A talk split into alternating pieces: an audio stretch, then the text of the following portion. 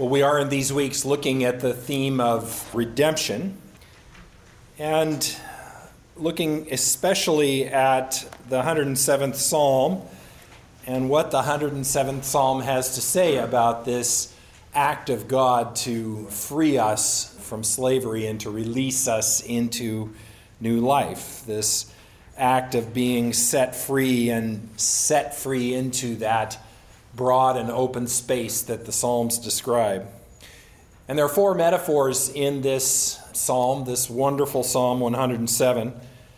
We've looked at how redemption feels like getting water in the wilderness, of being redeemed from the, the dryness of the desert.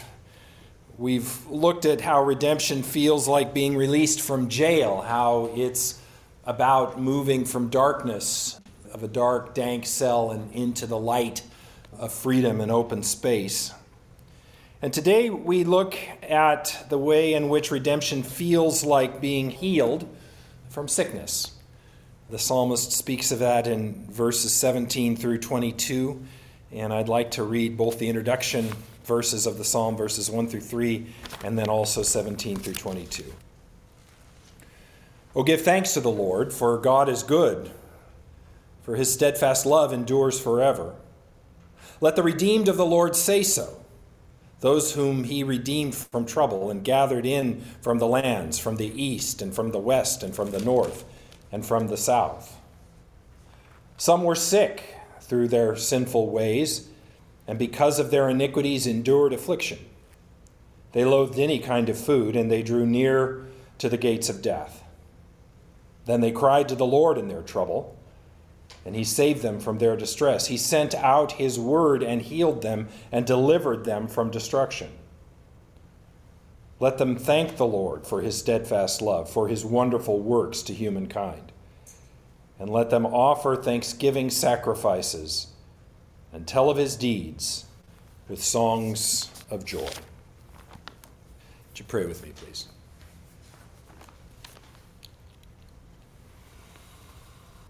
You've created us for life, O God, and you put a new song in our mouths.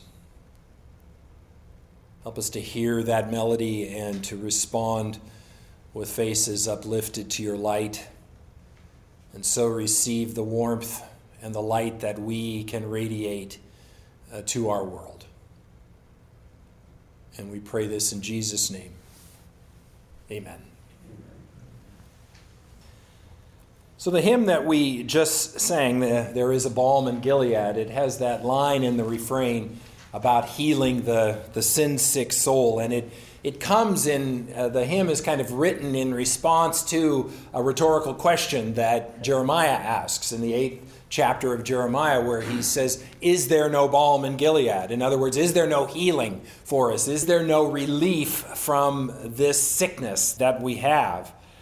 And the hymn is answering Jeremiah's question and saying, Yes, there is. There is hope. There is this balm in Gilead that can address the troubled soul of Israel. There is healing for the disease, if you will, of, of human sin.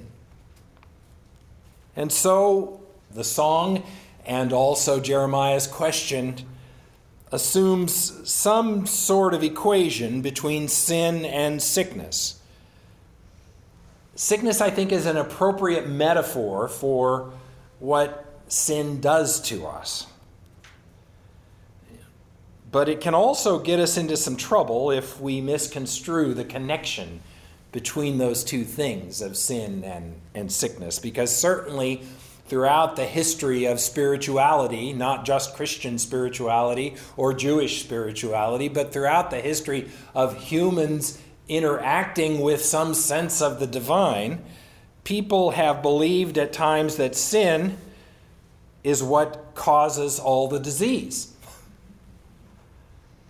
That all disease is a matter of spiritual deficit of some sort. It's not just us Christians who have done that with that idea, but pretty much all religions have an example of this, of the way in which the disease is an indicator of something bigger than itself and therefore to be dealt with morally and not necessarily medically. It's what you hear in some portions of the Christian church when you hear someone say, maybe you're sick physically because you have unconfessed sin in your life. You know, it's like you better get at what's getting at you, and then you'll get well. Well, sometimes there's not that reason present for our, in fact, most of the time, there's not that reason present for the disease in which we're dealing with. The disease, more often than not, is a matter of creation groaning and us dealing with the impact of living with imperfect bodies in an imperfect world that is run by imperfect people who often do things to the world that make us sick.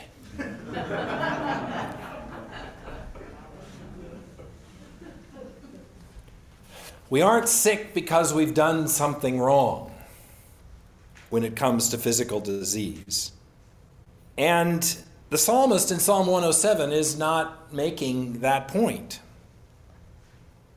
The point that the psalmist is making is more about sickness as a metaphor. To be lost in sin feels like being sick. It feels like having the energy sapped out of us. It feels like living life in a diminished state. It feels like an energy sucking disease that we cannot shake. I remember when I was in my mid 20s, I had mononucleosis. That involves your liver. If you've ever had something that involves your liver, you know the worst of what, in some ways, sickness can do to you. It just drains all energy from you, and you feel like not eating, you feel like not sleeping, you feel like just you just feel like crap. It's helpful for us in light of this, I think, to talk about what sin is. Because the scriptures say a lot about it. And the bottom line, if you want a succinct definition of human sin, the bottom line is that it's our, our human choice to aim at the wrong thing. Literally, the word in Greek, sin, means missing the mark. It's an archery term. And if we're to describe what human sin is, it's, it's missing the mark that will help us and hitting the thing that won't. It's that we're pointed in the wrong direction and therefore missing the point of something that could actually make our lives abundant. It's aiming for something other than specifically relationship with God. It's the decision to turn away from God and so miss the mark of what we were created for in the first place, which is relationship with God. It is to miss that mark by aiming at something that ultimately does not profit, that does not advance who and what God created us to be. And Paul says it well in the first chapter of Romans when he says that we exchange the truth about God for the lie, and we worshiped and served the creature rather than the Creator. We invested our life in what will not last and ignored the only one who makes life eternally worth living in relationship with Him. Psalm 107 points to how being redeemed from this disorder of sin, what needs to happen is that one needs to make a basic diagnosis and then address that basic diagnosis by simply turning around. That's the treatment. Sin is an atmosphere. It's an atmosphere of a life without God. And to come out of it is to hear God inviting us back into the space where we can breathe clean air. The diagnosis is that we have turned away, and the treatment is something called repentance. And repentance in both Hebrew and Greek, shuv in Hebrew, metanoia in Greek, just simply means turn around. Turn around because God is right there following you. But you're too busy with something else to recognize his presence. Turn around and face the God from whom you are running. And there are two lines in this psalm that I want to call our attention to. To be in sin is to be in the place where the psalmist says that the food that is good for us actually feels loathsome to us. We reject it. Loathing any kind of food, they drew near to the gates of death. And I, and I would put that in this way that pursuing what we think is freedom actually becomes something that kills us. And then the psalmist talks about treatment. That's the diagnosis. He talks about treatment for the disease. To be treated for the disease starts with hearing and turning around to see the source of the voice that's calling us. He sent out his word and he healed them, says the psalmist, and delivered them from their destruction. You know, the Old Testament and the New Testament both speak of the Word of God as food. I think it's either Isaiah or Jeremiah, I can't remember which of the prophets, and maybe it's both of them, use the phrase, I found your word and I ate it. It's used again in the book of Revelation. This whole notion of consuming the word is what sustains us, consuming the voice of God, not just hearing it. And by the way, in Hebrew, this is the thing I love about Hebrew the word to hear is no different than the word to obey. Same word. I love that practicality of the fact that you can't say, Yes, I've heard, and do something different than what you've been asked to do. But is this whole sense of hearing that word in the Old Testament and eating it, mixed metaphor there, but also in the New Testament, Jesus, and John's gospel especially is, is the place where we see this. Jesus calling himself the Word, and John calling him the Word, the Word who becomes flesh and dwells among us, who asks us to partake of his body and his blood. Take in that which will allow you to live the why you were created to live the why that, that God instilled in you. Start eating food that satisfies for eternity rather than gorging yourself on what will never satiate you. The whole image of, of modern understanding of addiction, I think, is very helpful to us here. Because addiction or being dependent on some kind of controlled substance is often a matter of trying to feed an emptiness with something that won't feed it. It's ingesting or injecting or applying some substance that might cover hunger and pain, but never really feeds the hunger or alleviates completely the pain. And is actually doing just the opposite. It's actually killing us. And when we're addicted to a controlled substance or to a, a particular behavior that temporarily covers the need or the pain, that's all we want. We think there's nothing more important than that. If that's why it's so hard to live in the context of an environment where you're trying to relate to an addicted person, because an addicted person wants nothing more and nothing less than the substance to which he or she is addicted, and everyone else and everything else becomes a part of that objective. It's a singularity of focus that kills the addicted person and kills, in some ways, spiritually, everyone around him or her. And what's so terribly tragic about it all is that it's actually doing just the opposite of covering uh, the hunger and pain, it's actually killing us. When we're addicted to a controlled substance or to that behavior that temporarily covers the need or pain, that's all we want. But it's blocking our awareness of what we truly want and what we actually need.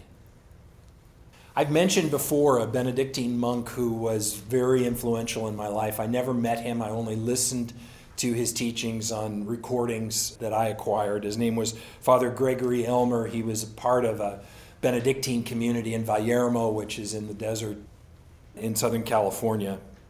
And Father Gregory said in one of his talks, he says, I am convinced that when we get to heaven, God will ask us the question that God has been asking humanity since the beginning of creation. And that is the question what do you want?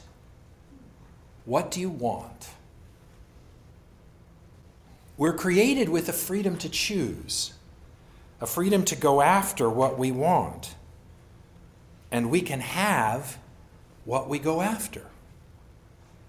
But sometimes getting what we want is not what we need. And when the wanting is about those kinds of things, it can be said that the only thing that's worse than not getting what we want is getting it and finding it wanting. We're created free, but interestingly enough, we're also created to relate.